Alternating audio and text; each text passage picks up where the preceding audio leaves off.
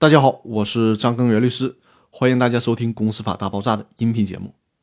那录音到这儿呢，已经是深夜了，嗓子已经开始沙哑了。但是明天还有事儿，所以说呢，今天一定要把这一条录完。那么还请大家见谅。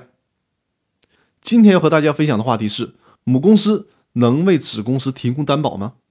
其实关于这个问题，在《公司法大爆炸》的微信群当中，还有会员专门提出过这个问题。这就要说到公司法当中。有一个非常尴尬的条文，就是公司法的第十五条。这个条文的原文是：公司可以向其他企业投资，但是除法律另有规定外，不得成为对所投资企业的债务承担连带责任的出资人。这个问题呢，我在第三十期的音频当中也提到过。如果按照这个法律条文的原文去解释，就可以解释成法律不允许母公司为子公司提供担保。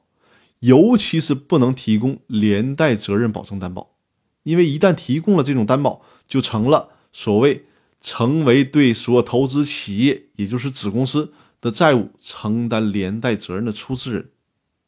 那对于这个观点，刘俊海教授是持否定态度的。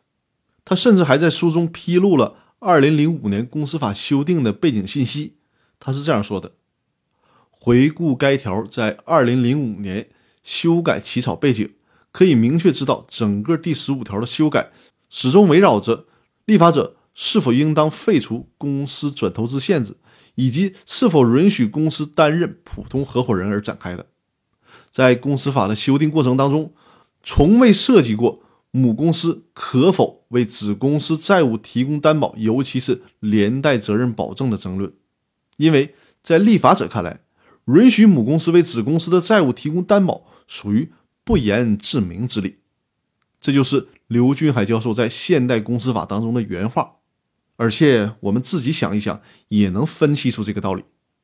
我们简单一些理解，母公司和子公司的关系，其实就是股东和其投资公司之间的关系。如果是公司为股东提供担保，那这个时候会涉及到股东抽逃出资的问题，会直接损害公司债权人和公司其他股东的利益。所以说，对于这种情况，法律可以去限制。但是呢，